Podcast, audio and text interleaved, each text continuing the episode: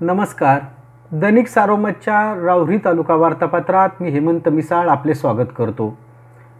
राहुरी तालुका हा ऊसाच्या बागायती शेतीने नटलेला समृद्ध तालुका समजला जातो.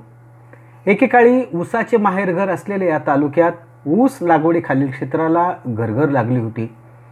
विस्कळीत झालेले पाट पाण्याचे नियोजन आणि ऊस दराची अशाश्वता यामुळे ऊस लागवडीखालील क्षेत्र पाच वर्षापूर्वी कमालीचे घसरले होते. मात्र गेल्या दोन वर्षापासून शाश्वत पाण्याची उपलब्धता झाल्याने ऊस लागवडीखालील क्षेत्रात यंदा झपाट्याने वाढ झाली आहे. आता जिल्ह्यातील साखर कारखान्यांचे गाळप हंगाम सुरू झाल्याने दरवर्षीप्रमाणे राऊरीच्या ऊसाच्या फडावर अनेक कारखान्यांचा डोळा लागून राहिला आहे. यावर्षी राऊरीचा ऊस आपापल्या कार्यक्षेत्रात नेण्यासाठी सुमारे बारा साखर कारखान्यांचे कोयते तालुक्यात डेरे दाखल झाले आहेत. यावर्षी तालुक्यात सरासरीपेक्षा जादा ऊस उपलब्ध असला तरी तालुक्यातील अतिव पावसामुळे ऊसाच्या रानात पाणी साचल्याने ऊस तोडणीसाठी अनेक अडथळे निर्माण झाले आहेत. या अडथळ्यांची शर्यत पार करून ऊस तोडणी कामगारांच्या टोळ्या कोयते चालू लागले आहेत. रावरी तालुक्यात प्रसाद शुगर आणि डॉक्टर तनपुरे असे दोन साखर कारखाने आहेत. या दोन्ही साखर कारखान्यांचे गळीत हंगाम आता याच आठवड्यात सुरू होणार आहेत.